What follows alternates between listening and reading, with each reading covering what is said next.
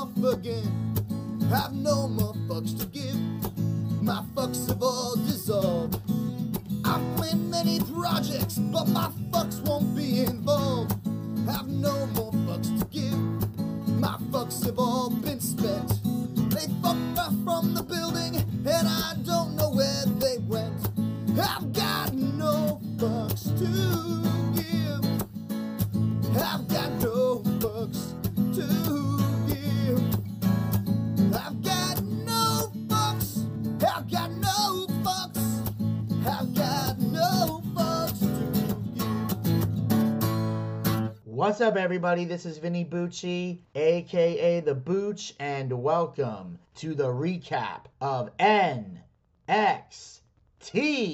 And once again, we got a special treat for you guys, as this week we are doing not one, not two, but three NXT recaps. Now, obviously, uh, Abuchi's work is never done, as I am um, constantly on the go, which explains why these NXT recaps have been late. Um, also, uh, at the time that I'm recording this, I came back from some uh, unexpected fuckery that took place. I won't get into it here on the show. Maybe I'll talk about it on the variety show with Elvis when he gets back from Puerto Rico. But um, right now, I just want to get into NXT and uh, get you guys all prepped up for uh, NXT Vengeance Day, which is set to take place uh, next week. So we're gonna kick things off with the January 25th episode of NXT. And we open this up with a uh, re- first round match in the Dusty Rhodes Tag Team Classic Jacket Time versus MSK. Bullshit. That's all this match was.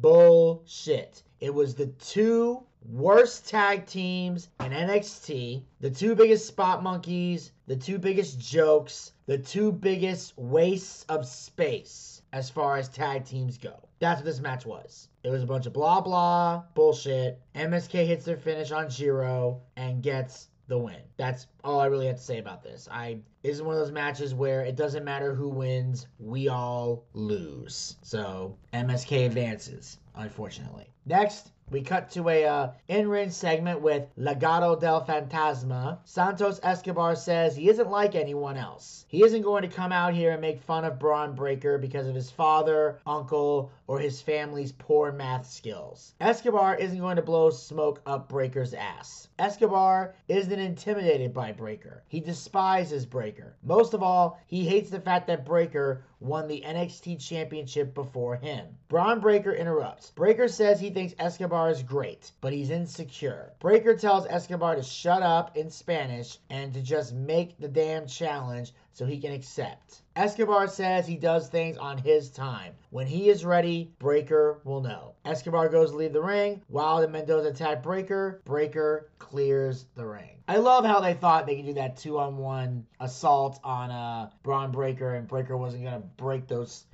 two skinny fucks in half. But um, I like the promo by Escobar. Obviously, once again, they make fun of uh, the Steiner math even though I think Scott Steiner has like a degree in mathematics uh, from the University of Michigan. So uh, I think not only is the math accurate, but he's also very, very talented in that field, which is why that Steiner math promo works so well. But either way, great promos, great segment. Um, Santos Escobar, definitely a great heel. Bron Breakker coming in as the babyface, and you know, everything was done exactly the way it needed to be done. And on that note, we move on to the next match of the evening. We have a no disqualification falls count anywhere match Solo Sikoa versus Boa. This was an awesome fucking match. It was violent, it was insane, and it needed to be. After the double count out, their next match had to be falls count anywhere. If something ends in a double count out and you don't make it falls count anywhere, you need to take your booker card out of your wallet and pass it forward. Because you should not be writing or booking any wrestling if your immediate thought after the double count out was the next match needs to be falls count anywhere. Now, they also made a no disqualification falls count anywhere which I thought was weird and a little redundant. Because to my knowledge, and feel free to correct me if I'm wrong, I do believe that falls count anywhere is automatically no disqualification.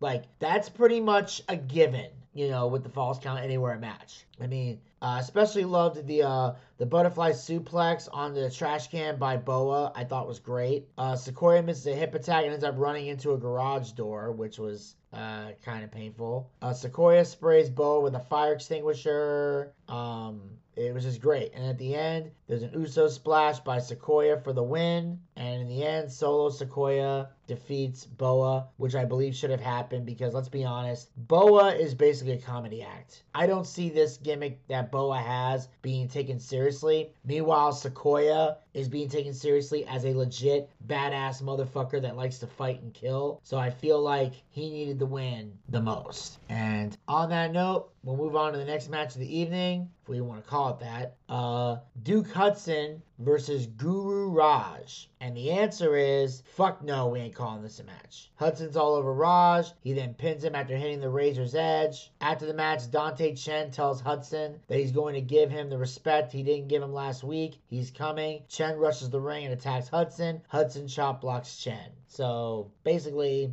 uh, we got another rivalry forming here. Uh, Duke Hudson's really coming into his own as a uh, performer, and I look forward to seeing where this rivalry goes. And on that note, we have a uh, backstage segment from Imperium, a new future, a new age, and uh, apparently Walter is now going by the name Gunther uh, officially, and they're justifying it by saying that you know Walter was a family name that was given to him by his family, but he wants to forge his own path, so he changed his name to Gunther. And obviously they got got rid of the last name because apparently I think it was like Stark or something, and Gunther Stark was the name of a uh, you know I think it was a, a Nazi boat captain or something. So um, with that awkward situation and with the stuff that Brian Kendrick's gone through, it was smart for them to just call him Gunther. Personally, they should have just stuck with Walter because everybody already prefers that name. But uh, on that note, we move on to the next match of the evening. We got ourselves some six women tag team action. Uh, Kay Lee Ray, Indy Hartwell, and Persia Pirotta versus Toxic Attraction. This was a solid fucking match. Great six woman tag. the women worked very, very well together. Uh, Toxic Attraction's an amazing team with amazing chemistry. Uh, Kaylee obviously uh, doesn't work with Indy and per- per- Persia often, so she needed a moment to find her footing, but eventually they were able to get it together. In the end, uh, Pirotta hits her finish on Dolin for the win, and the winners of the match are Kay Lee Ray, Indy Hartwell, and Persia Pirotta, which I think is kind of good because it's giving a strong indication that we could see some new women's champions down the road. Like either Mandy's going to lose the women's title, or Jacy Jayne and Gigi Dolin are going to lose the tag team titles. So as far as which ladies are going to lose their belts, time will tell. But with them getting this win, you know somebody's dropping a title. Somebody is. It's either going to be uh, Indy and Persia winning the tag belts or Kay Lee Ray winning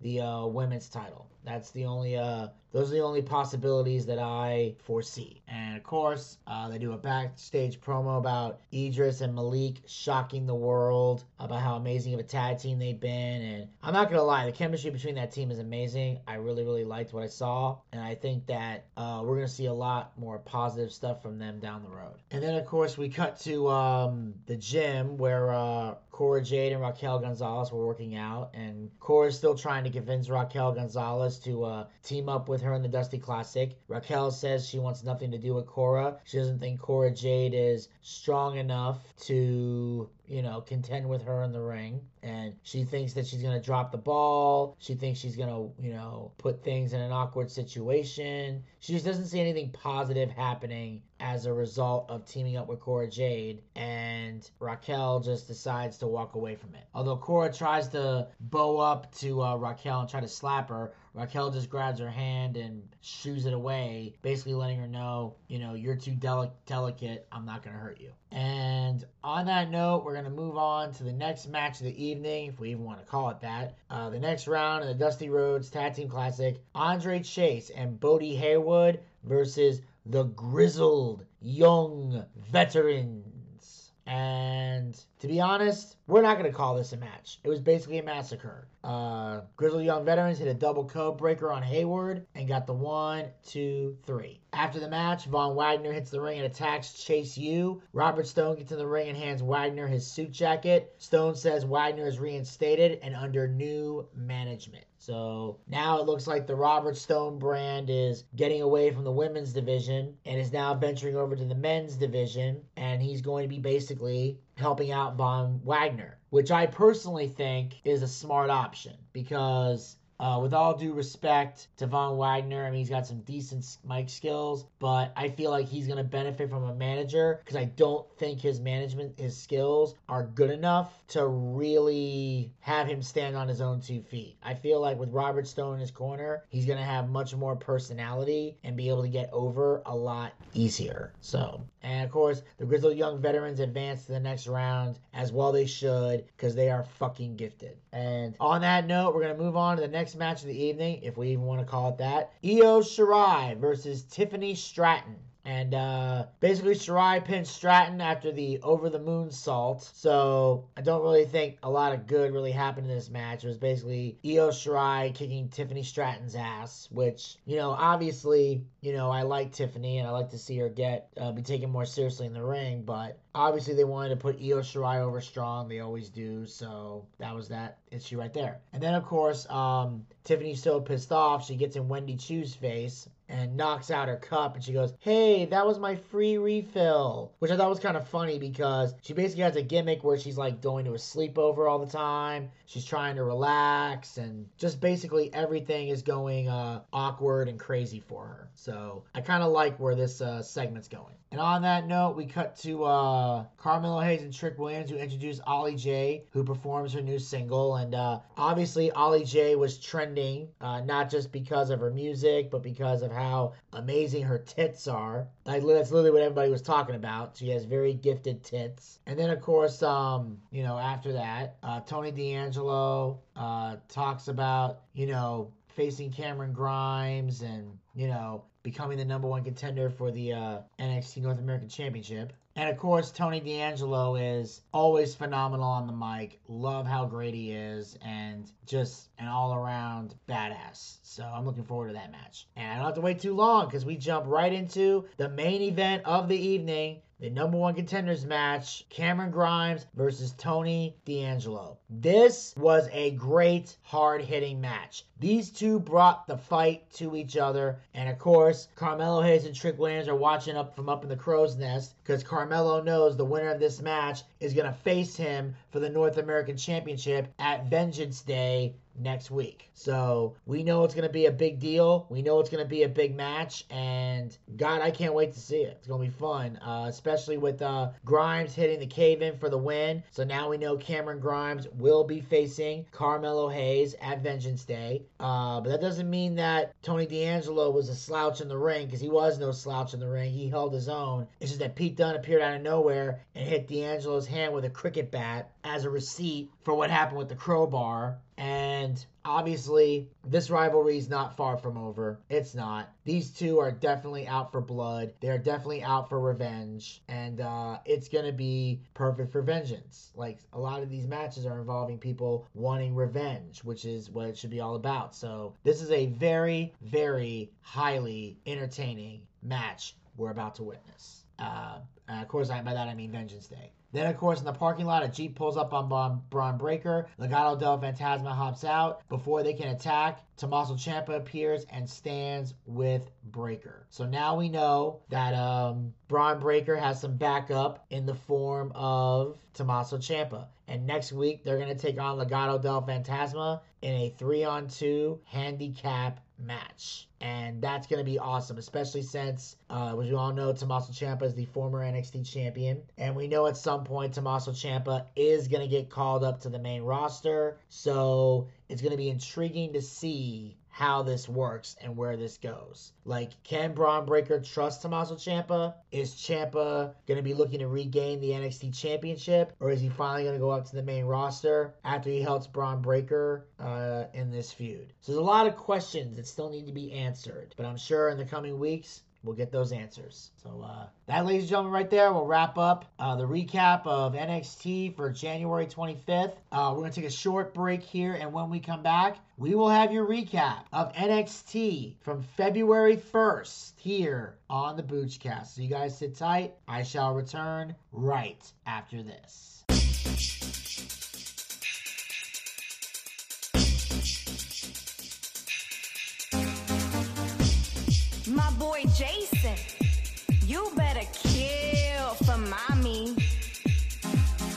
Chop up the camp, chop 'em up while they sleep. I'm stalking at the camp. I'm chopping, kill them dead. My mom is talking. Chop 'em up, a lot of gore. Got my body soaked on the lake floor. See, cause that's why I must attack, and you'll find out with my old axe.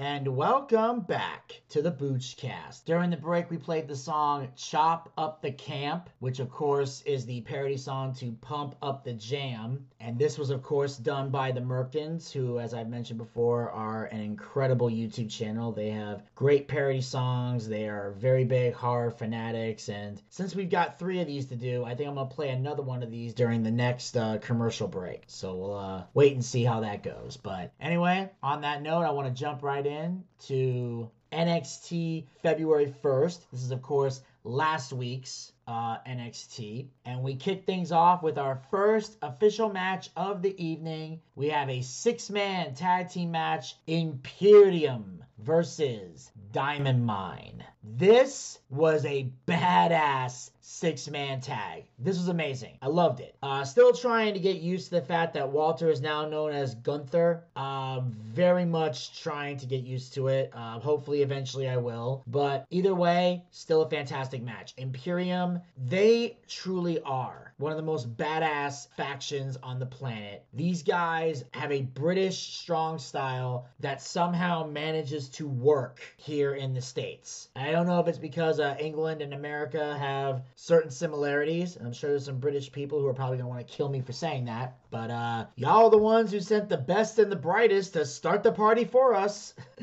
But anyway, still fantastic match. Diamond Mine definitely delivered. Uh, I love the Creed brothers. Their chemistry is undeniable. They are so badass, and they are definitely the future of tag team wrestling. Obviously, there's still some areas they need to work on, but that's true with any new tag team. But these guys are definitely going to be a force to be reckoned with in the tag team division. Whether they're in NXT, whether they get called up to the main roster, or whether they end up going to AEW. I don't know. Either way, these guys are going to be the future of tag team wrestling. I'm calling it right here, right now on the Boochcast. And of course, Roderick Strong is still doing his thing down in NXT. He's a great leader for this faction. But I know that deep down, every NXT fan, whenever they see Roderick Strong, they're all thinking the same thing. When is he going to join the rest of the Undisputed Era in AEW? That's what everybody's waiting for. And, you know, as much as I love seeing Roderick Strong in the Diamond Mine, there's a part of me that would like to see him be part of,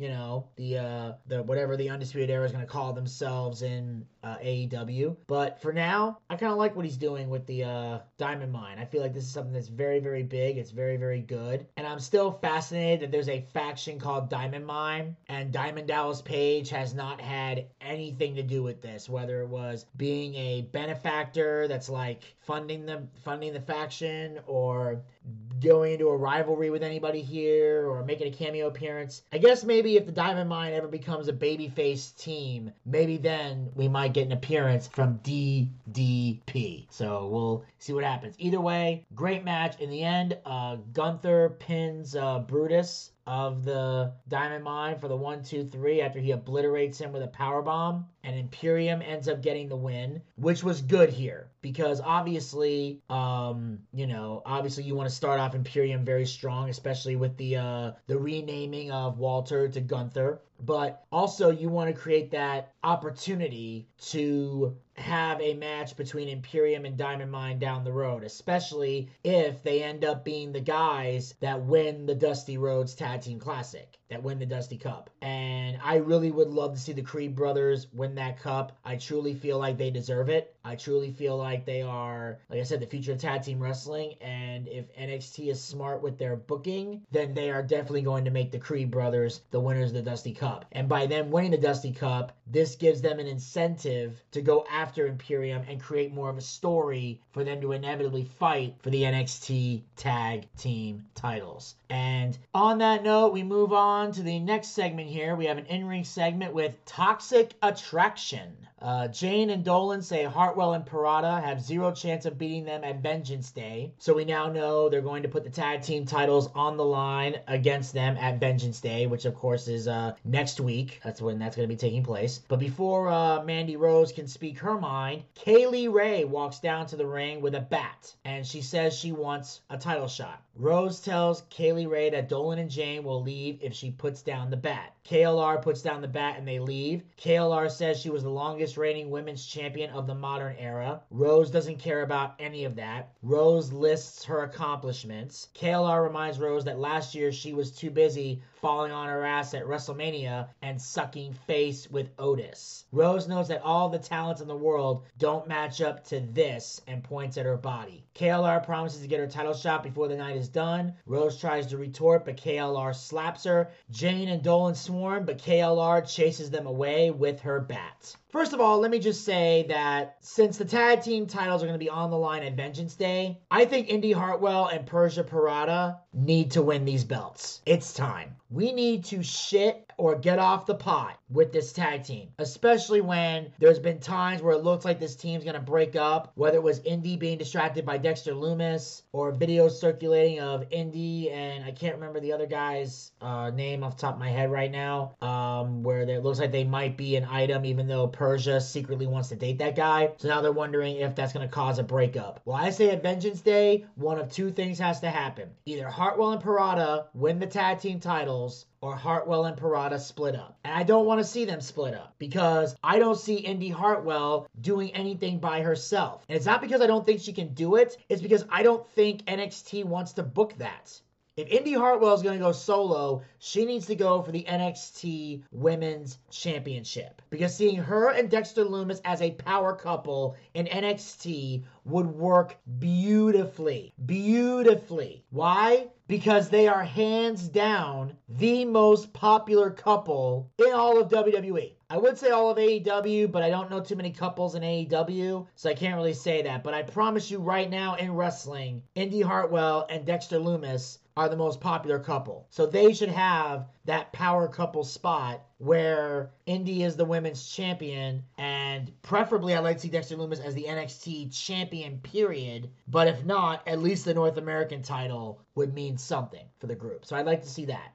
Also, I would love to see Kay Lee Ray and Mandy Rose lock up. I think that'd be a great match. Um, but there's a part of me that thinks if it does, Kay Lee Ray would have to win. Because again, who else is left? I mean, the women's division doesn't have a lot of credible people in it that can be champions. And it would take way too long to build them up, and Mandy Rose would have way too long of a title reign. And even though I've enjoyed the improvement that Mandy Rose has shown, I don't want to see her as a champion for, for months or years or whatever. I don't want to see it. Now, that being said, I do like the fact they brought up um, Mandy Rose and Otis. I thought that was a great couple. I thought that was a great storyline, and I hate the fact that it got destroyed. I really do. I felt like that was a great moment, and I honestly feel like if that WrestleMania hadn't happened in the Performance Center and COVID hadn't hit and there hadn't been a lockdown and there was a crowd there for that, it would have gotten the biggest pop of the night. And yes, I am crazy enough to say that. They would have gotten the biggest pop of the whole fucking night at WrestleMania because that moment was amazing. I just feel like they destroyed it. I thought Otis had a great thing going and they fucking destroyed it. Some people say he's doing better in the Alpha Academy. I'm like,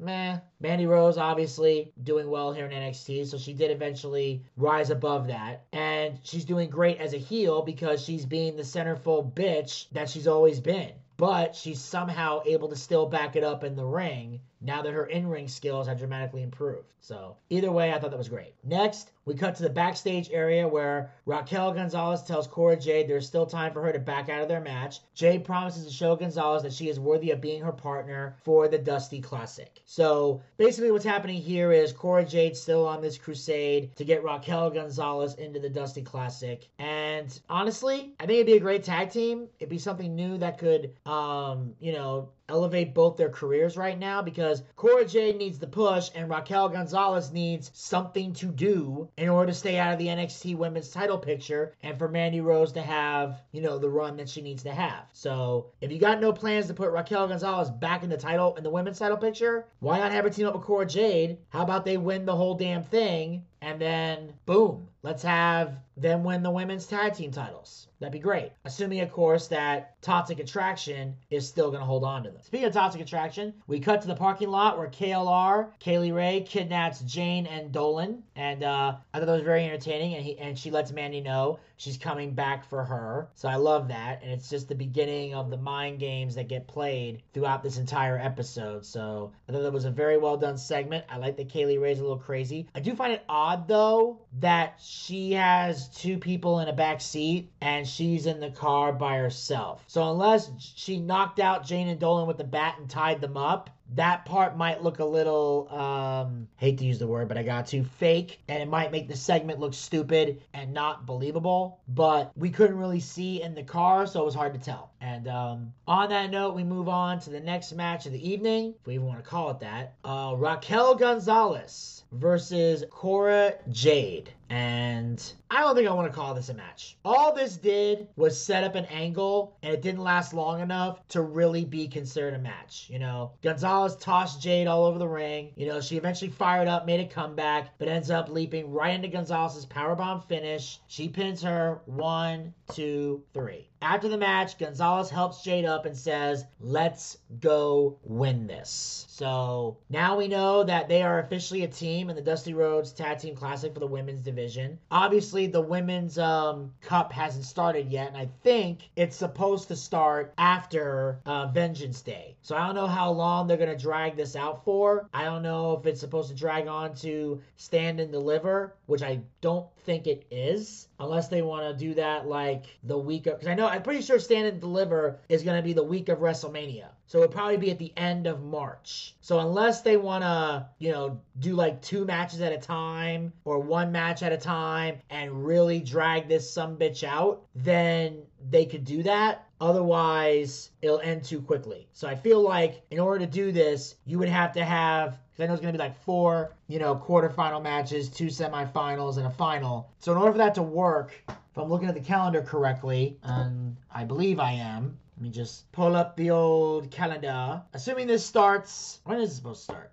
Okay, it says here that it's supposed to kick off on February 22nd. Okay, so this is the one after Vengeance Day. So let's see. You got one, two, three, four, five, six. So you got about six weeks before WrestleMania. So according to this, we don't even see the bracket yet. So assuming they did four quarterfinal matches, two semifinal matches, and a final. So that's one, two, three. So that's four matches there, two and one. So you have to do one match a week is an option. And then by the time you get to stand and deliver, because I think they're going to do a night one and a night two of stand and deliver. So night one could be the last semifinal match, and then night two could be the finals and crown the Dusty Cup winner. Or what you can do is you can have four quarterfinal matches, one, two, three, four, then do both semifinal matches on week five, and then the last week make the finals of the Women's Tag Team Classic just one of the matches on the card. Now, I think for Stand and Deliver, they're doing two nights. If they are, then I think they should do one of the semifinal matches during night one and the finals match on night two. If you're not gonna have two nights and it's just gonna be one night, one card, which I personally would fucking prefer, then what you want to do is have the finals at Stand and Deliver and just do one match a week and then do the two semifinal matches on the fifth week. That's another way to do this. So there's many different ways they can go about this, but because they're dragging this out, then you can have the men's Dusty Cup end at Vengeance Day and the other one end at Stand and Deliver for the women. So that's perfect. So I see how the way they're booking this, or the way they should book this, and so far I'm liking what I see. Uh, obviously Raquel Gonzalez and Cora Jade seem to be the fan favorites, but I kind of need to see who the other women are going to be in the brackets, and I got a feeling we have to wait till after Vengeance Day to even see that. And on that note, we move on to the next match of the evening. We have Sarray versus Kayla Inlay. Uh, let's see. So Sarray is basically doing this new gimmick where now she's found her purpose. She has this necklace that her grandmother owned or gave her or whatever. So she does this thing now where she walks to the ring in like a schoolgirl outfit, goes through this cloud of smoke to go out through the curtain. And then as soon as she shows up in front of the NXT crowd, she's in her outfit. So it's literally like a Clark Kent, Superman, or in this case, Superwoman, Supergirl kind of situation. That's basically what we're dealing with here. I admit, I like the entrance. It's pretty cool. Sarray is still great in the ring. Uh, Inlay, don't know too much about her, but she definitely held her own in this match, which is why I'm not throwing in a, if you want to call it that, because I feel like this was a good back and forth match that really um, did what it was supposed to do. Or as John would say, it was a great TV match. In the end, Sarray lands a side suplex, gets the one, two, three. The winner of the match, Sarray. So great job uh, by Sarray, liking the new gimmick, and uh, intrigued to see where it goes from here. And then after that, we cut to uh, Pete Dunne, who's backstage, and now he wants to challenge Tony D'Angelo to a steel cage match because he basically wants this feud with him to end. And basically, they've kind of gotten one up on each other. Uh, obviously, with um, Tony D'Angelo attacking um, Pete Dunne with the crowbar, Pete Dunne attacking uh, Tony D'Angelo with the cricket bat.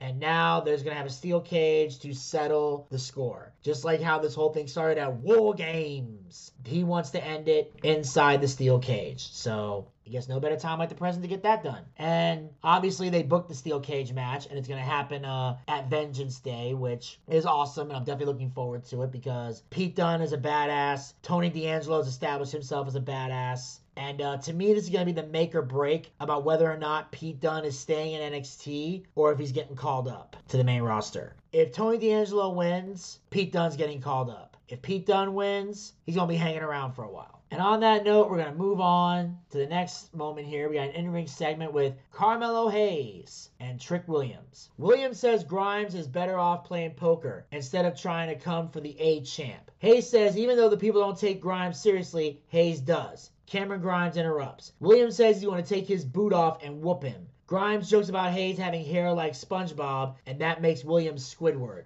Williams tells Grimes he ain't bout it. Grimes wants to know if he's fighting Hayes or Williams. Hayes gets in Grimes' face and says he's going to show him at Vengeance Day. Grimes says there's only one, there's only going to be one star in the ring at Vengeance Day, and he's going to the moon. So all I gotta say is great segment, great promos. This was phenomenal. Carmelo Hayes gets better and better every week. Trick Williams is the ultimate hype man. And I also love that every time he's in the ring, the fans start chanting, Whoop that trick! Whoop that trick! Whoop that trick! Whoop that trick! Because most people don't know that's a rap song about a girl who's a trick, and the guys are like, whoop that trick. Mostly because the bitch deserved it. So i like that that's becoming a chant but it's geared towards trick williams. I love it. It's genius. Cameron grimes has gotten so much better on the mic since he stopped being goofy. I like the new look that he has and I feel like this is going to be the a- another step in him getting taken more seriously as a wrestler, more seriously as a competitor. And if he can win the North American title at Vengeance Day, he needs to go that more serious route. Now, granted, you know, the SpongeBob thing was good. Williams being Squidward uh, is great, especially if you're a SpongeBob fan. And uh, on that note, we cut to the locker room. We got Malik Blade and Edris Enofé, who are discussing a tag team name. Enofé goes off on a rant about how hot Rose is. Enofé asks Blade what he would say to Rose if she were in the room. Blade closes his eyes and starts to speak as Rose stumbles to the door and ends up in Blade's arms. Rose explains they have that they have to help her, and Rose runs away, and KLR quickly follows. Enofé tells Blade they should go after them. Blade, with a coat covering his lap, says he can't. He needs a minute. I love it. I thought it was hilarious. You know, like he's saying thank you God because Mandy Rose fell into his arms until they realize she's running from a psychopath. And the whole needs a minute is great because that's obviously, you know, the joke. Like, you know, he has a coat covering his lap because Mandy Rose sitting on his lap gave him a hard on. And he's like, I need a minute. You know, it's like when you get that random erection in class and your teacher wants you to come up to the board. It's like, nah, I'll take a zero for participation. I ain't getting out of this fucking chair. That's not fucking happening. So I'm gonna sit right the fuck here. Because for some reason, back in the day, kids would get laughed at for having an erection. Somehow a boner was embarrassing. And I'm like, yeah, maybe back then, but then the older you get, the more you realize it ain't embar- it's not embarrassing, it's a blessing. And you'll miss them when they're gone. Trust me. And on that note, we move on to the next match of the evening we have LA Knight versus Joe Gacy with Harlan. Yeah, I love this. This was a very well done match. LA Knight and Gacy worked so well together in the in the in the ring. LA Knight, everybody knows how I feel about him already. To me, he is the star of NXT. He is the man. He is the guy. He needs to be NXT champion by the end of this year. And if it's possible to make him the champ at Stand and Deliver, do it. Because damn it, LA Knight deserves to be the top guy in NXT. He is. He is the man. I don't know anybody else in NXT that can match his charisma, his wrestling ability, and his old school style. Joe Gacy just gets better and better with his gimmick all the time, and I love how he use he still is able to work a match despite being the person that's all about peace, and he finds a way to blend it all together, and it's perfect. And then of course, uh, Grayson Waller's bodyguard hops the barricade while Knight is distracted. Waller rolls into frame and hits his stunner. Knight manages to roll back in the ring at the nine count, but Gacy immediately lands his handspring lariat for the win, and Joe Gacy gets the one, two, three. I personally would have preferred the count out victory. If you were gonna do that outside the ring, you might as well give him the count out victory. That way, Joe Gacy still gets his heat. Now he has a decisive victory over LA Knight. That doesn't do anything. I also like the fact that when Waller hit the rolling stunner on LA Knight, it was timed perfectly to where it made sense. And when L- when Joe Gacy hit his handspring lariat, it was timed in a way to where it made sense. That's why LA Knight is great to me. He knows how to sell and he knows how to sell properly. He knows how to perfectly time something so when he gets hit with a, with a rolling stunner or a handspring lariat, he's not just standing there like a stoic fucking statue waiting for the hit to come and just being like, "Here I am, I'll catch you." He don't do that shit. Why? Because he's properly trained. And on that note, we cut to the backstage area where we see Robert Stone and talking about how uh, he got he's now representing Von Wagner. I thought he had a very good promo here. You know, Robert Stone basically saying that he's uh he's paying off Von Wagner's fines and will continue to do so, so Von Wagner can rage destruction and eventually lead his way to the NXT Championship. And it's perfect because uh, Von Wagner's decent on the mic, but Robert Stone is way fucking better. So this is gonna work out perfectly for him.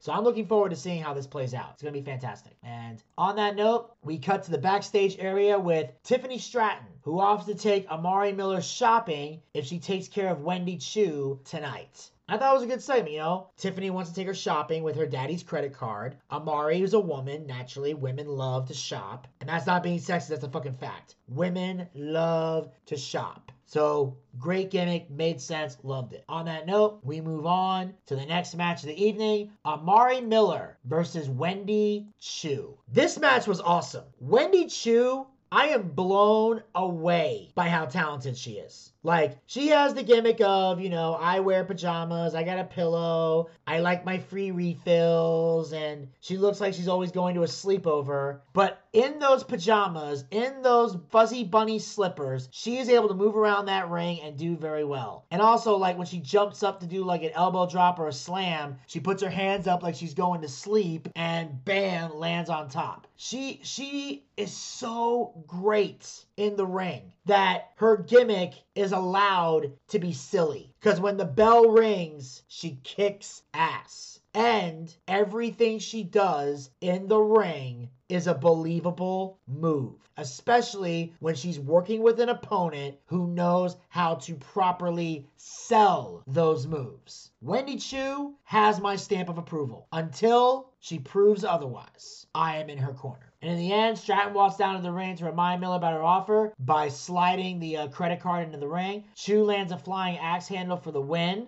during all the confusion. And then, as Stratton gets in the ring and yells at Miller, Stratton wants her credit card back, but Miller can't find it. Choo has it and starts dancing on the stage with it. Perfect. So now, Wendy Choo now has the credit card and she's gonna steal it and can go on a shopping spree and do whatever she wants. As Tiffany's like, what the fuck? You know, so I loved it. I thought it was a very great moment. You know, Wendy Choo is the baby face getting the upper hand. You know, Tiffany Stratton as the heel, you know, demanding the credit card back. Amari can't find it. It was just great storytelling. It was very well done. And I was impressed. Next, we cut to the backstage area where Hartwell and Dexter Lumis try to convince Pirotta to stop crushing on Duke Hudson. And yes, that was the person from earlier, Duke Hudson. Sorry, I couldn't remember the name. Um, obviously, I know his name, but I forgot that that was the name of the person that Pirotta was crushing on. You know, so because there's this big back and forth thing about whether or not Indy Hartwell was crushing on Duke Hudson, even though it's blatantly obvious she's madly in love with Dexter Lumis. Unless they're planning Indy Hartwell to have the heel turn of the fucking century, she's still gonna be with Dexter Lumis. And then after that, Sarray's in the back talking about her necklace and everything, and then Dakota Kai comes out and, you know, says a bunch of random shit I can't remember off the top of my head because uh, it wasn't really that special. It was just a lot of blah, blah, blah, blah, blah, blah, blah, blah, blah. So we're to move on to the next match of the evening. We have Andre Chase versus Draco Anthony. This was a very decent match. I mean, it wasn't special, but it was decent. Draco Anthony did a hell of a job. Andre Chase, of course, um, he's a very good worker. Um, he's not like a technical master or anything like that, but as a worker, he does very well, and he plays his gimmick very well. His, you know, it, he works the gimmick to tell the story and do the business. And Draco Anthony just kicks ass and takes names. Uh, and then towards the end, uh, he rips the Chase U flag from Hayward and steps on it. Chase fires up, hits the complete shot for the win, and in the end, Andre Chase gets the victory. So it turns out ripping up the Chase U flag triggered Andre Chase so much he had to take him out. And let me just say, I'm glad that Andre Chase got the win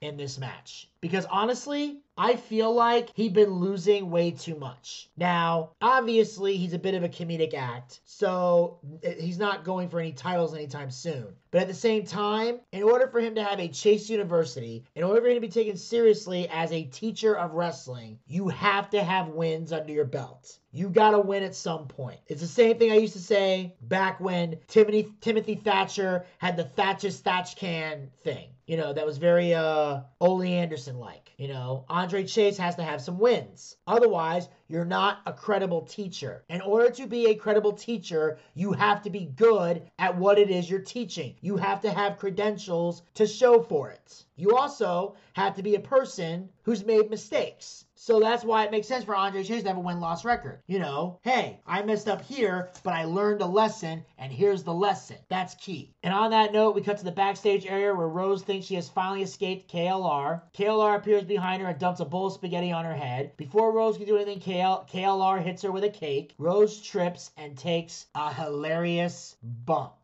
So obviously the uh, the mind games are still being played here. KLR is making her life a living hell because she desperately wants her title shot. So we only got a little bit left in the show though, so let's see if she is able to get the shot by the end of the night or if we got to drag this out even longer. On that note, we move on to the main event of the evening. We got ourselves some tag team action. Uh, Bron Breakker and Tommaso Ciampa versus Legado del Fantasma. This was a solid, stellar main event. It was. I thoroughly enjoyed this main event. My only complaint, I know some people are going, oh fuck, here we go. My only complaint is that originally I was under the impression that this was going to be a three on two handicap match with Santos Escobar, with Wilde and Mendoza, the three of them on a team, versus Bron Breakker and Tommaso Ciampa. But for some reason, it ended up just being a regular tag team match. So that kind of took the wind out of my sails a little bit because I don't feel that it presented what was advertised or it was very misleading. But either way, still a great match. Still amazing. Bron Breakker showing that he is every bit the badass we know him to be. Tommaso showing he still got it. The two of them working thoroughly well together as a team. Legado del Fantasma able to, you know, play the numbers game and do the double teaming, but can't seem to keep him down for the three count. You know, especially when Escobar sent Breakker into the ring post to weaken him. You know, it, it, it was great. There was psychology, there was storytelling, there was wrestling, there was working.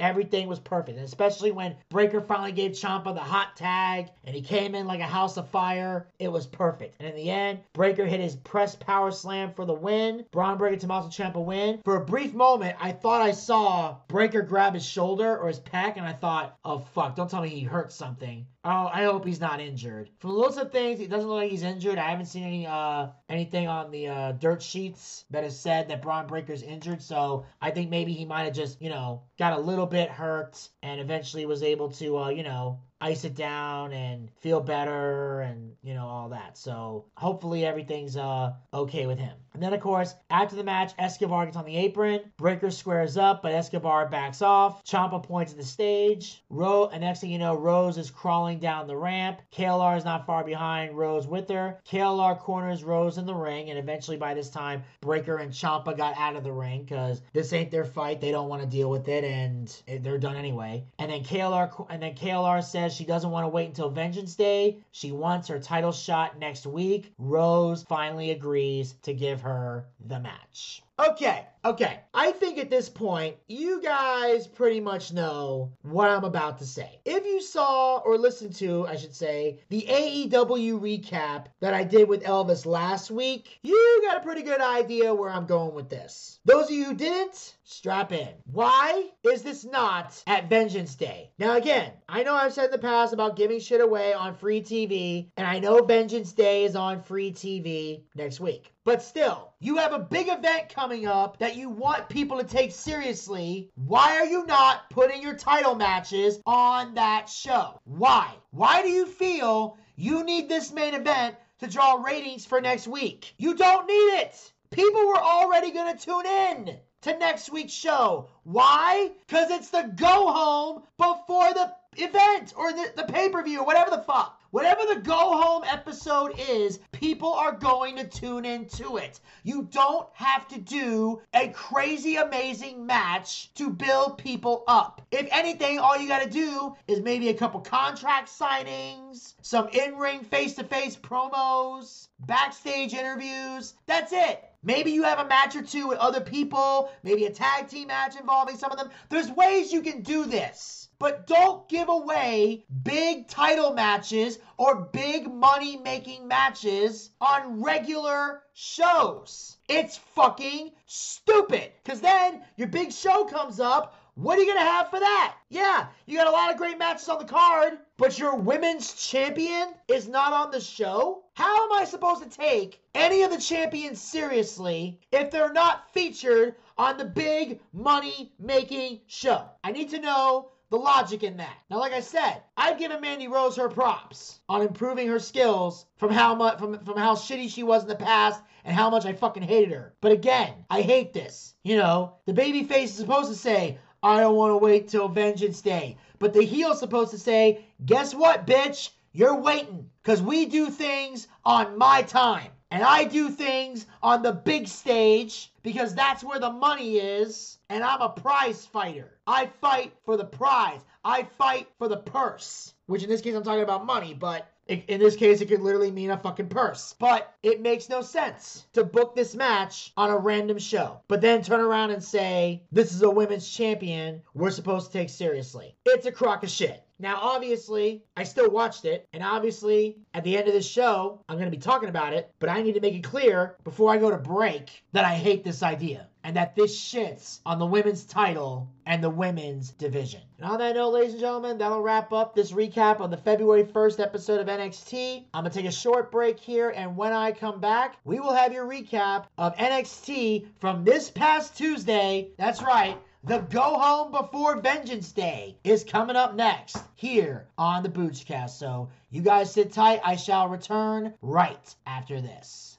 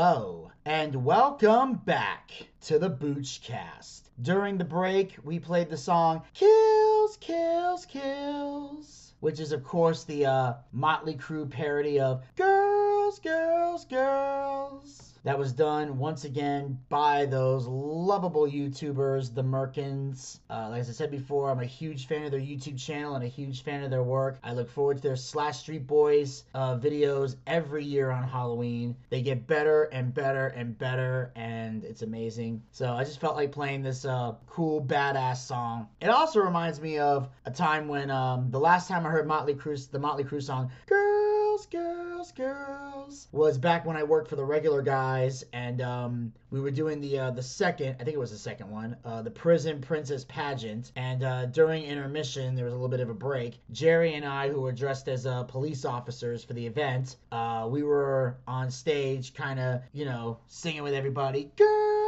girls, girls. And I'll be honest, um, we did not know the lyrics, so we would just scream. We were just trying to like, you know, try to get through it like da da da da da da da girls, girls, girls. Like we would just try to figure it out because we did not know the fucking lyrics. So we would just kind of like, you know, air guitar, get through the whole thing, and then right when it got to that point, go girls, girls, girls. So that was just our, our way of having fun with that. But uh, anyway, I hope you guys enjoyed this song, and uh, I hope you guys will subscribe to the Merkins YouTube channel. Because, like I said before, if you're a horror movie fan, you will love the Merkins. And on that note, ladies and gentlemen, we will now commence with the recap of NXT from this past Tuesday. That's right. This is the show that took place. This is the go home episode before next week's NXT Vengeance Day. And we kick things off with a semi-final match in the men's Dusty Classic. We got the Creed brothers with Diamond Mine versus the grizzled young veterans.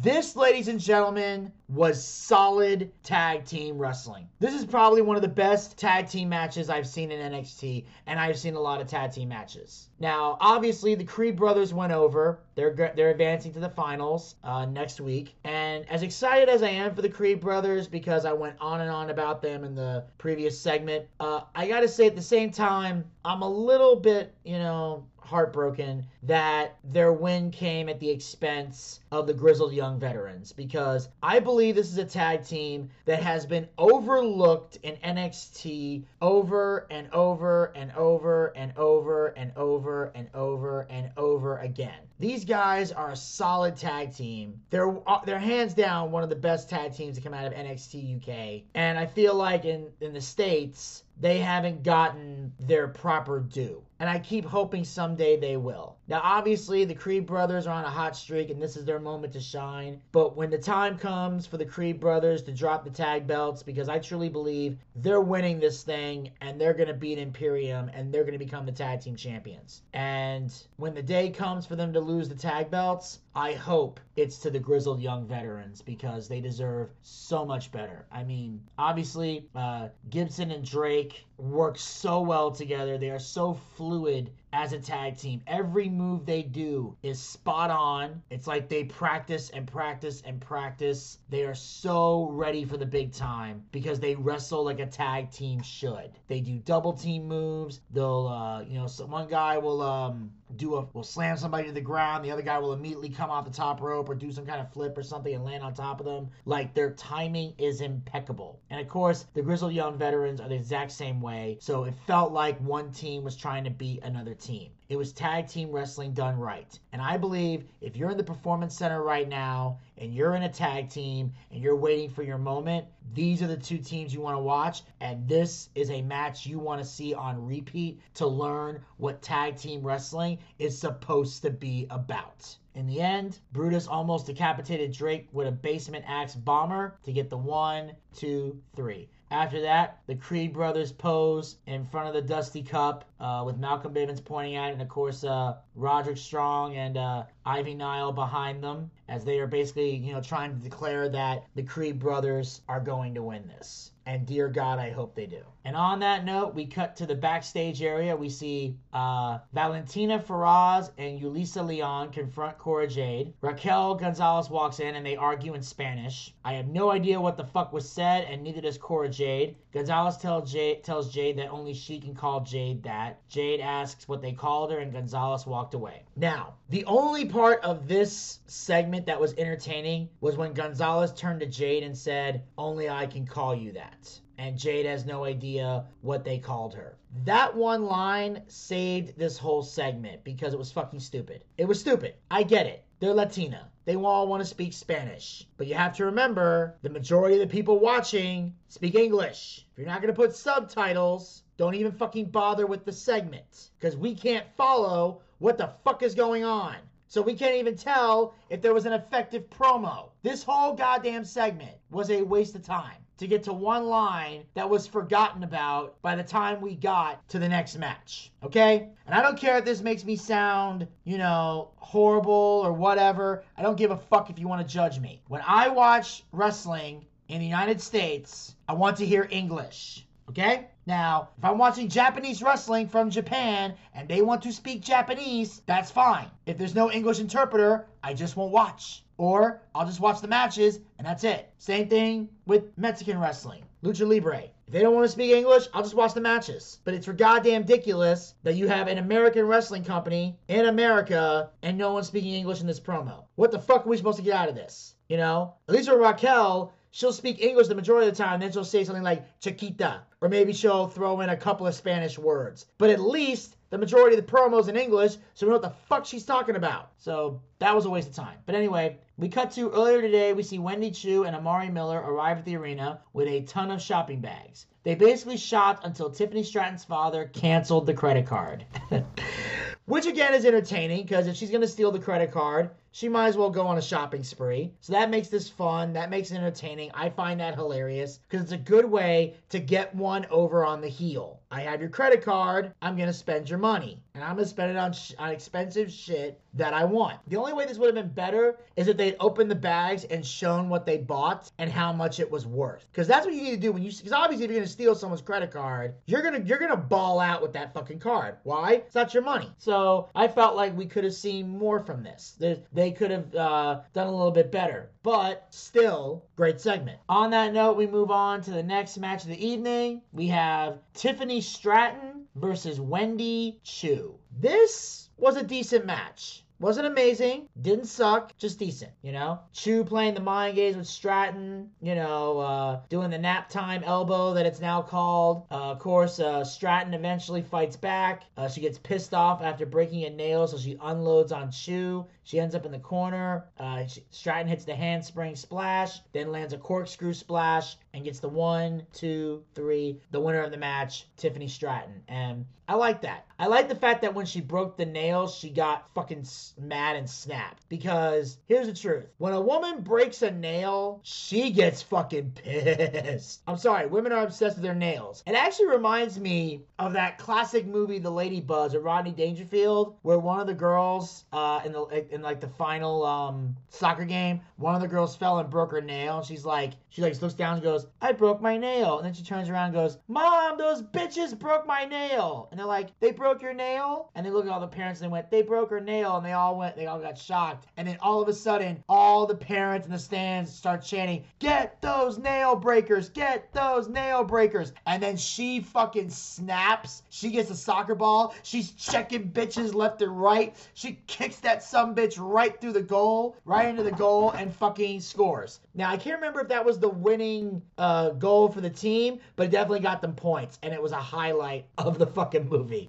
So that just made it a little entertaining for me, and it's also something that's believable because women who are girl women who are that fucking spoiled are gonna bitch over a broken nail. Now, most women that are like working class or if they're country girls, they're not gonna care about a broken nail. They don't give a shit. They're not obsessed about their nails unless they have to be. But trust me, valley girls or, you know, sociopathic social climbers and socialites and all them bitches, they obsess about their goddamn nails. so that was kind of fun. Then after that, Draco Anthony confronts is confronted by Harland. Uh, Joe Gacy says a bunch of random shit, and then it's moving on to another moment. Uh, I can't really remember what happened. I just know Joe Gacy was being fucking weird. So next we cut to the backstage area where Pete Dunne says he's going to finish Tony D'Angelo in a cage match next week. Draco Anthony walks in and tells Dunne that D'Angelo may not respect Dunne, but he does. Anthony tries to shake Dunne's hand, but Dunne scoffs. Dunne says whatever, and he's still going to snap Anthony's fingers tonight. Which I thought was kind of interesting. You know, Pete Dunne is, you know, technically he is a babyface, but he doesn't act like a white meat babyface. Like he's still a badass. He's one of the few baby faces that gets away with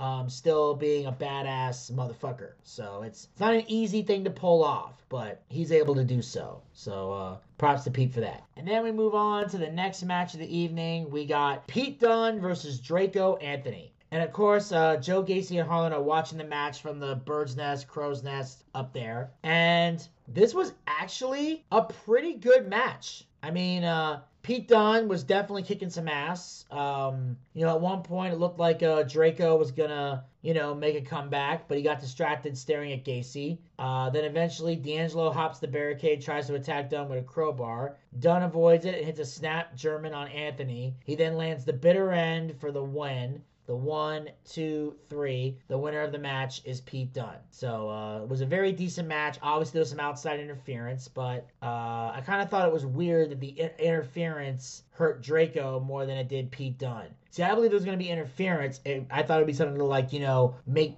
weaken Pete Dunne before the show. Otherwise, why the fuck are we even having this distraction? I think it's stupid and unnecessary, but overall, still a good match. Then after the match, Dunne snaps D'Angelo's fingers. D'Angelo runs up the ramp. Dunne goes out of the ring, tosses a bunch of weapons into the ring. Dunne grabs a mic and challenges D'Angelo to not just a cage match, but a weaponized cage match. And D'Angelo agrees. Now, obviously, this is gonna, I, I, I was hoping this would happen because I felt like with the crowbar and the cricket bat, you got to have weapons in the match as well. But I find it weird they're calling it a weaponized cage match because normally they would call it like an extreme cage match, or obviously there was also the Ambrose Asylum, like they might call it an asylum match because they can technically still use the Ambrose name because Dean Ambrose is a WWE trademarked name. That's why when Moxley left, he stopped calling himself Dean Ambrose. So makes perfect sense. But one thing I thought was interesting was the fact that they're calling it a weaponized cage match. I think that's way too wordy. They should have just called it an extreme cage match. But either way, I'm excited to see it. That's going to make this match even better than it already is. And it's definitely going to be something that's going to definitively end this rivalry because it needs to come to an end. The question is who's going over? We'll find out at Vengeance Day next week. And on that note, we're going to move on to the backstage area. We see Zoey Stark, who convinces Io, Shirai that they need to enter the Dusty Classic so they can get back the titles they never lost. Shirai agrees. Shirai will find someone to take Stark's place since she is still injured. Stark asks who is Shirai going to pick. Shirai refuses to tell her. So, Io Shirai has finally been convinced to pick a new partner, which is good because A, Zoey Stark is injured, and B, Io's made it clear she doesn't like Zoey Stark. So, why are they even a fucking team? Uh, I'm intrigued to see who she's to pick, but here's my big thing what's to happen when Zoey Stark is medically cleared and Io and whoever her partner is win the match and then win the titles? Is that partner supposed to hand the belt over to Zoey Stark? Is Zoey to fight that other girl for that tag team title. How is that going to work? Or maybe Io will enjoy the partner so much, she'll maybe turn on Zoey Stark. Or Zoey Stark might get jealous and turn on Io Shirai, and then Zoey Stark can go heel. I think that would be great. So there's a million different ways this can go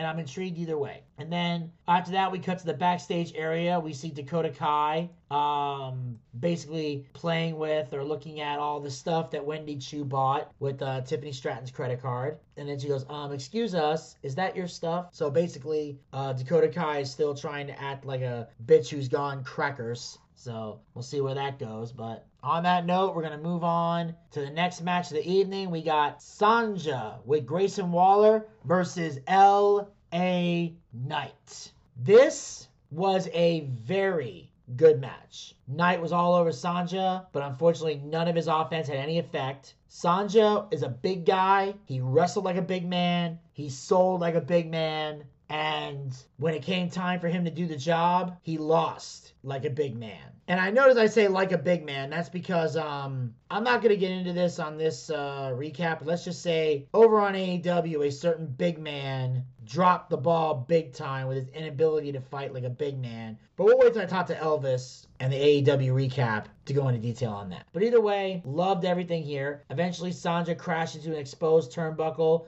and Knight hits a neckbreaker, and that's how he gets the one, two, three, and we have the winner of the match, uh, LA Knight. Because uh, basically last week, after LA Knight was attacked by Waller, he said, if you could beat Sanga, maybe I'll consider dropping the restraining order. And that was what this was about. So it looks like the restraining order was going to get dropped. But instead, after the match, Knight drops Waller with the uh, blunt force trauma and walks out of the ring. So uh, LA Knight gets the win. LA Knight looks like a million bucks. Couldn't have asked for anything better. Next, we cut to the backstage area with Duke Hudson, who insinuates that Dante Chen isn't here tonight because of him. Before he walks away, Hudson looks in the camera and wishes Indy Hartwell good luck in her tag team title match next week. Now, obviously, that's pretty fucking weird and random. I don't know why the fuck he's doing this. I don't know where this storyline is going, but to just insert yourself into that storyline like out of nowhere kind of looks fucking stupid to me. I don't know. That just felt like it didn't need to be there. Next, we cut to the backstage area where Waller says he's not facing LA Knight next week.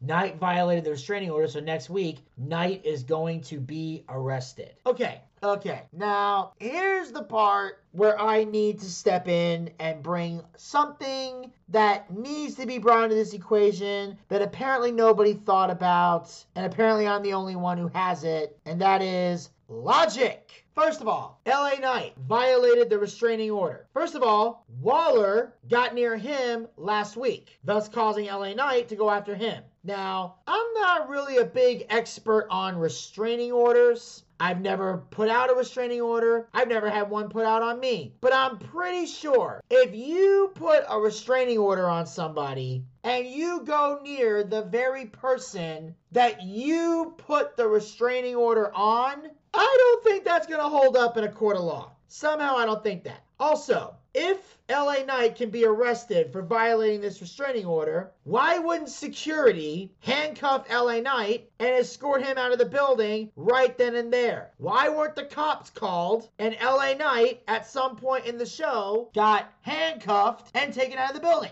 Mr. Knight, you have the right to remain silent. Anything you say can and will be used against you in the court of law. And think about this. If LA Knight's gonna be arrested next week, why the fuck would he show up to the building? If you're telling me I'm gonna be arrested next week, guess what? I ain't coming to the show. I'm not clocking into work. I am gonna be as far away from the Capitol Wrestling Center as I can possibly be. Why? Because I don't want to get arrested. This whole segment was retarded. There are so many holes in this fucking story that it's not even remotely plausible. You just took what was a great storyline and made it stupid with that one segment. That that's just dumb. That's just plain stupidity on the part of NXT. And I expect better from NXT. It really makes me mad how not smart they are. And on that note, we're going to move on to the next moment here. We have the NXT Championship Summit. Wade Barrett is the moderator. Santos Escobar is with all of Legado del Fantasma. Bron Breakker shows up as well, and he says at Vengeance Day he will remain the NXT champion. Breakker notes that we all know how these types of things go, so he suggests they just flip the table over and fight right now. Escobar says everything happens on his time. People like Paul Heyman call Bron Breakker the future, but Escobar is plotting on ways to end his career. Next, Dolph Ziggler's music hits. Ziggler slowly walks to the ring.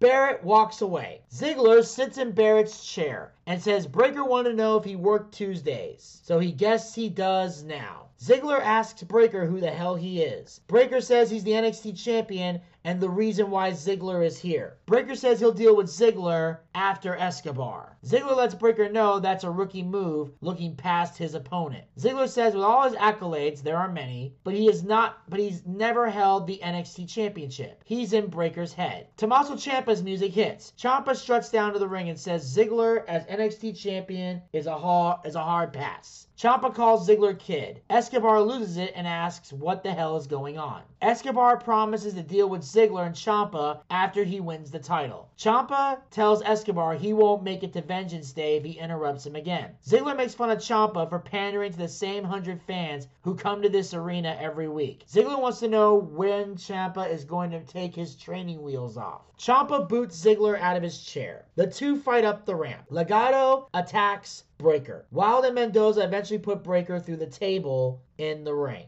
And that's when Escobar reminds him that everything happens on his time. Now, this was full of craziness. First of all, you know, Bron Breakker and Santos Escobar are going to fight for the NXT Championship. Ciampa is now somehow trying to get back into the NXT title picture. And now Ziggler wants to get involved. Now, Here's my question. If Ziggler is looking to become the NXT champion, the question is, is he going to stay on NXT? Because I'm going to be blunt and honest right now. NXT currently doesn't have solid stars. I mean, they're doing the best they can with Bron Breakker to put him in that spot. And I'm not saying he doesn't deserve it, but he still has a ways to go. We got Tommaso Ciampa, but it's like they said, he needs to take the training wheels off at some point. Ciampa has been staying in NXT for way too long. I know he doesn't want to leave because he's scared of getting fucked over on the main roster. But at some point, whether the wrestlers like it or not, you got to man up and take the gamble. You have to. You can't stay in NXT forever. Eventually, you are going to get stale and the public is going to get tired of you. That's why there's the thing about getting called up because it puts you in front of a different audience. It allows you to showcase if you truly belong here. So Ciampa needs to go to the main roster. Now, as far as Ziggler goes, we all know the story with Dolph Ziggler. Yes, he's mentioned a lot of accomplishments that he has, and a lot of them are good. He even bragged about being the World Heavyweight Champion, even though he wasn't champ for very long because he was fucking concussion prone. But we also know that Ziggler eventually learned how to not be concussion prone. He finally learned how to work better, and he's been living in obscurity for the longest time, and it's been bullshit. He's had two valid opportunities in the last couple of years to become the WWE champion, and they fucked him over both times. He had the match with Dean Ambrose in like 2016, 17. Can't remember the exact year. I think it was 2016. And it all went to shit. He had a match with Dean Ambrose, and it was a terrible fucking match, and Ziggler should have went over. Then they had the whole thing with Kofi Kingston. But no, they had to keep the belt on Kofi, even though he was getting stale as fuck with his title reign. Ziggler has been wronged time and time again. If anybody should be telling WWE to fuck off and go to AEW, it should be Dolph Ziggler. They even relegated him to a tag team with Bobby Roode and pretty much killed Bobby Roode's fucking career in WWE. He was the glorious one. He had an amazing fucking gimmick, and they shit all over it. So as far as I'm concerned, I'd love to see Dolph Ziggler in NXT. He's not doing shit on Monday Night Raw. He won't be able to do shit on SmackDown. I think NXT is where he can truly shine and be the best asset to the company. Now, at some point he should be NXT champion. And if he is gonna win it, then he needs to be the guy to take it from Bron Breakker. That's what I would say. Whether it happens now or at Stand and Deliver, or if Ziggler is able to convince everybody to, hey, let's put it on WrestleMania. Maybe that'll work. Or if they're not gonna do that, then maybe have Ziggler versus Ciampa for WrestleMania, or put it on the main roster. Maybe, you know, because I don't think Ziggler and Ciampa are fighting at Vengeance Day. Nope, I'm looking at the updated card right now, and that is not an option. So I don't know if they're gonna save it for Stand and Deliver. I don't know if they're gonna do another uh, NXT event between Vengeance Day and Stand and Deliver, or if they might just do something where they bring Ciampa to uh, Elimination Chamber and put the match on there. You know, maybe they finally call up Tommaso Ciampa and they have a match at Elimination Chamber, or at least I thought they could, but apparently now they've got like two matches on the card, or at least two Elimination Chamber matches on the card, I should say, and they got one for the women where basically um, there's, you know, the winner of that match is going to face the Raw Women's Champion at WrestleMania 38. But I say if you need a match to throw in there, I personally would throw in Dolph Ziggler versus Tommaso Ciampa because that match definitely needs to happen. And I don't know how long they can drag it out or how long they would want to drag it out, but I would definitely not want to see that match on regular NXT TV. I'd love to see it at a takeover or pay per view or or in this case a pay-per-view because they pretty much got rid of the takeovers which is horseshit. So that's pretty much where we're at with that. So either way let's see what happens. And on that note we're to move on to the next match of the evening uh, if we want to call it that. Uh, Sarray versus Dakota Kai. And I guess we can call this a match, but it wasn't as good as I thought it was going to be. Obviously, um, Dakota Kai was kicking Sarray's ass for a good chunk of this match, but eventually, uh, Sarray got her comeback, and then once she got her comeback, that was it. A Sunray drop kick, a head and arm suplex, you know, one, two, three. Sarray wins the match. And she did another one of those entrances where she's wearing like regular clothes and then she walks through the curtain, comes out, she's in her wrestling gear. So Sarray is definitely getting a decent push. Uh, definitely got to whoop Dakota Kai's ass, which was very fun. And um, yeah, like I said, it's gonna be very exciting to see where everything goes from here. And on that note, we cut to uh, Trick Williams and Carmelo Hayes that are at who are at a barber shop. Trick tells the barber to hook up Hayes' goatee because he has a date. Hayes and Trick make fun of Cameron Grimes. They check his wiki and there are no accomplishments listed there. Hayes vows to remain champion after Vengeance Day. Now, technically they're right because in WWE Cameron Grimes has only been the million dollar champion. But if you look at Trevor Lee, which was uh, Cameron Grimes' name on the Indies, he's been on Impact Wrestling and he's a three time X Division champion. He's a one time tag team champion with Brian Myers, who we all know as Kurt Hawkins. And he won the race for the case in 2017. He's also a former Omega Heavyweight Champion, a former uh, Heritage Champion, a former Heritage, a former Tag Team Champion in All American Wrestling with Andrew Everett. He's been a Mid Atlantic Heavyweight Champion, a, ri- a Rising Generation League Champion, a Tag Team Champion with Chet Sterling. He's been the Television Champion for Mid Atlantic, and then uh,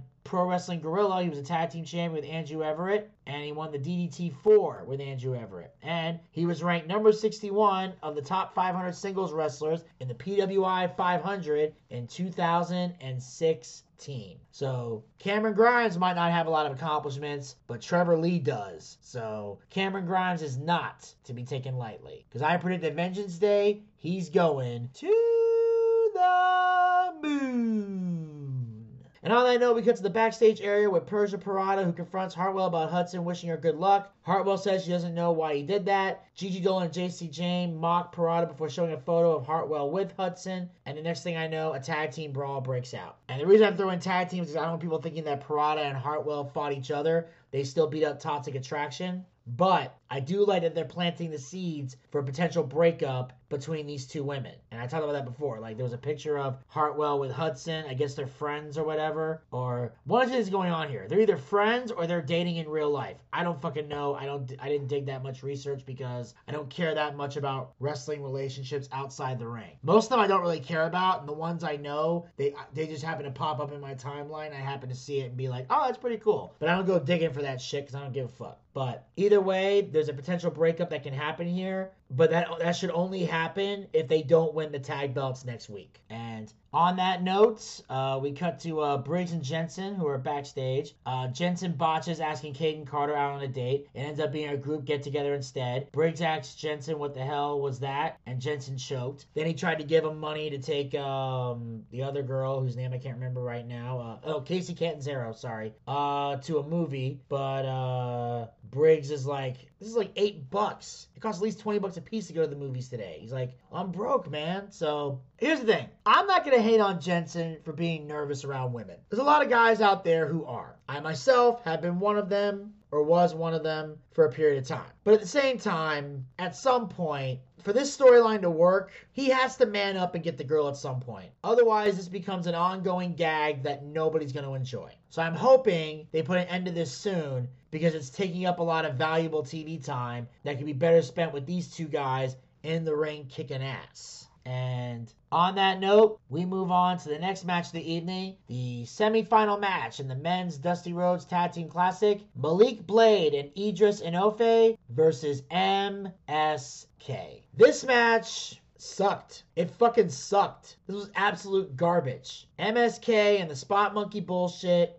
Malik and Edris doing equally as much Spot Monkey bullshit as they are. Now, granted, there are times where they know when to pull back, but apparently, if Malik and Edris are not working with a team that specializes in ground game, then they have to do spot monkey bullshit to keep up with the ultimate spot monkeys, who, of course, hit their finish for the win. MSK is advancing to the finals, and it makes me want to fucking vomit. Like, this is a travesty to wrestling, especially when Malik and Edris have been having great backstage segments. They've been doing pro vignettes to get to know these guys better. What is the point in giving them that much TV time if you're just gonna job them out to the biggest jokes in the tag team division? It's like them and Jacket Time. Fucking disgrace to the business. And now MSK has to go into the finals against the Creed brothers, and I swear to God, I swear to God, if MSK beats the Creed brothers, I may just walk away from NXT. Or if I don't walk away from NXT, I'm fast forwarding through all the MSK stuff and I will never talk about them on this show again.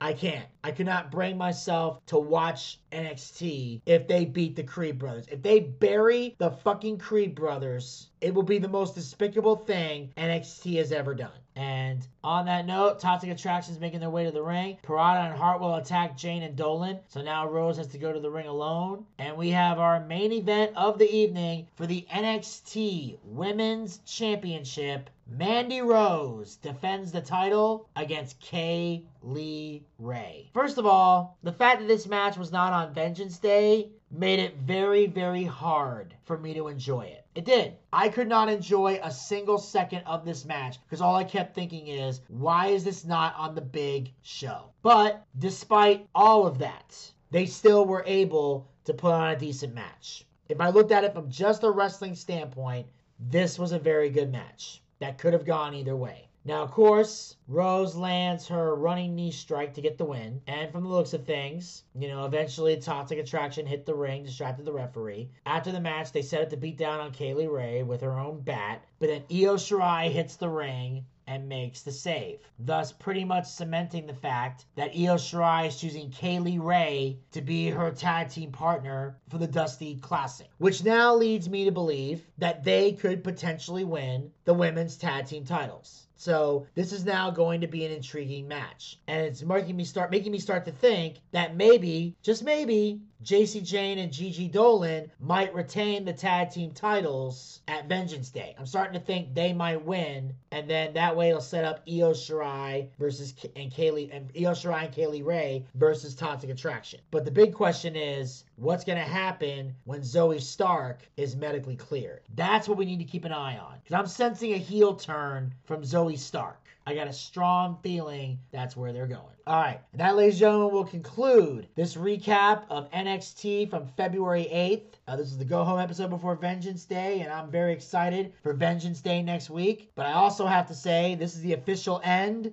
of the recaps. I managed to get through all three recaps of NXT. Uh, hopefully, I'll be able to um, be more consistent in getting these out. But obviously, I've been I've had a lot of crazy shit happening these last couple Tuesdays, and the Tease Tuesdays are about to get even crazier. But I'll be making that announcement on the next variety show that I do with Elvis that I think will be coming out next week uh, due to the fact that Elvis is in Puerto Rico. Now, he's supposed to be coming home either tonight or tomorrow. Um, and by tonight, I mean at the time that I'm recording this, it's Wednesday night, but he could be coming back Thursday if he's not back already. Uh, and obviously, he'll be there to do the AEW recap. That's why that one's going to be out a day later as well. That'll probably come out Friday assuming we're able to record on Thursday. So, but we're getting everything ready, we're getting everything organized, and we're doing the best we can. But uh, like I said, now that we're on iHeartRadio, we are definitely planning on getting our shit together a lot more. And speaking of iHeartRadio, that is just one of many platforms we are on. So make sure you guys are following the Boochcast. We are on Anchor, we are on Spotify, we are on Breaker, we are on Google Podcasts, and now we're on iHeartRadio.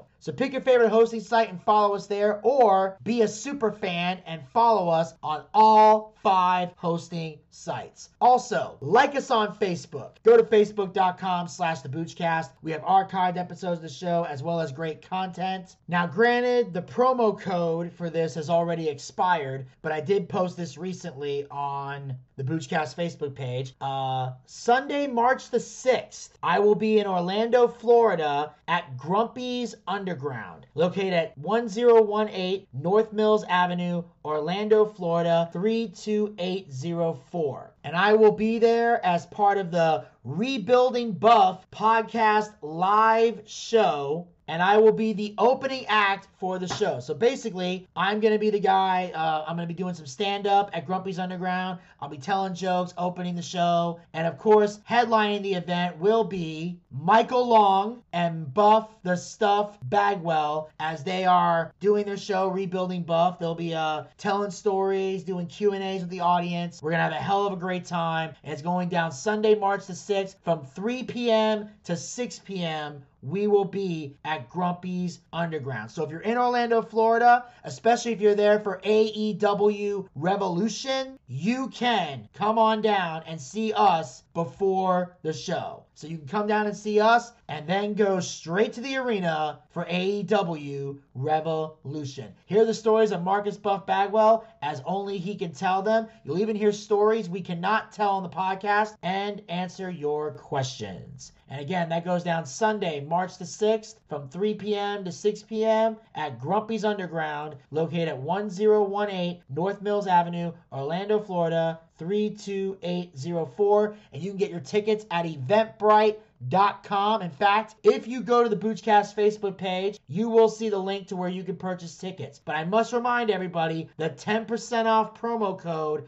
has already expired. So you can't use the promo code to get tickets, but you can still go to the link and order your tickets at regular price. Also, make sure you guys are following us on Twitter and Instagram at the Boochcast. Get the latest tweets, photos, and videos. Also, be sure to subscribe to the YouTube channel. We got a lot of great YouTube content on there. We have our uh, Boochcast reviews, Dark Side of the Ring, archived watch parties, D&D one shot, funny skits, holiday videos. So make sure you guys hit the subscribe button and ring that bell to be notified so you'll know when new content is coming. Uh, we're still working on the last few episodes of Boochcast Reviews Dark Side of the Ring. Uh, some of them have been recorded. We just got to get them edited. But once I get the rest of them done, I'll be sending them out to you guys very, very soon. So be on the lookout for Boochcast Reviews Dark Side of the Ring coming to the YouTube channel. Go find the Boochcast and subscribe now. Also, make sure you're following us on Twitch. Go to twitch.tv slash the Boochcast. That's where we do our live wrestling watch parties. Our next live wrestling watch party will be on Saturday, April 2nd and Sunday, April 3rd for nights 1 and 2 of WrestleMania 38. Now, these will be separate streams. Night 1 will be on a stream by itself, and then night 2 will be on a stream by itself. So we're not streaming the entire day. We're only going to be doing night 1 from beginning to end and night 2 from beginning to end. So make sure you check it out. That'll be April 2nd and the 3rd uh, for WrestleMania 38. We also have our D&D show, which is coming out later this year. Uh, John and I are working out the kinks on that. And we also have a special gaming show coming to the channel. So we're going to be doing a lot of gaming on there. Uh, Elvis will be doing the majority of the gaming, but I have a particular gaming thing that I'm going to be doing soon that I'm sure you guys will 100% enjoy.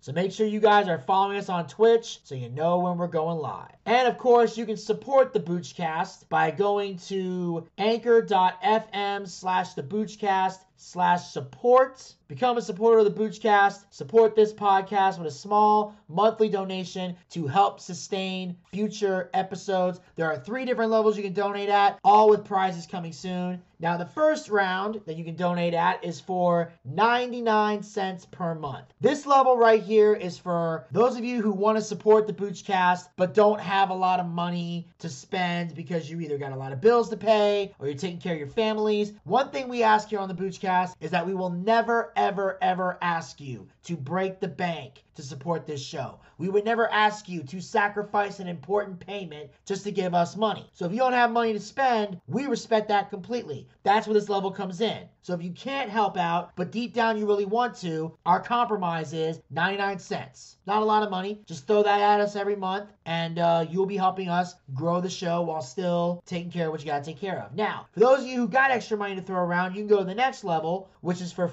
$4.99 per month. That's right. The same amount of money you would pay for a Peacock subscription. I know a lot of you guys out there aren't fans of the Peacock, so don't give them money. Give us money. We got better content than Peacock anyway. And if you want to really help us out, go to the third and final level, which is for a mere $9.99. That's right. The same amount of money we used to pay for a WWE Network subscription. Ever since it got sold to the Peacock, you've got nowhere to put that $9.99. So don't give them money. Give us money. We got better content in the network. And unlike the WWE, we actually care about our fans and are dedicated to giving the people what they want. Now, once you agree to give this monthly donation, you agree to be billed every month. So you'll be paying this every single month until you cancel. Now, you are free to cancel at any time, but please know, you will not be entitled to a refund. You'll just stop donating. That's how that goes. Now, if you have any questions on cancellation, you can check out their full terms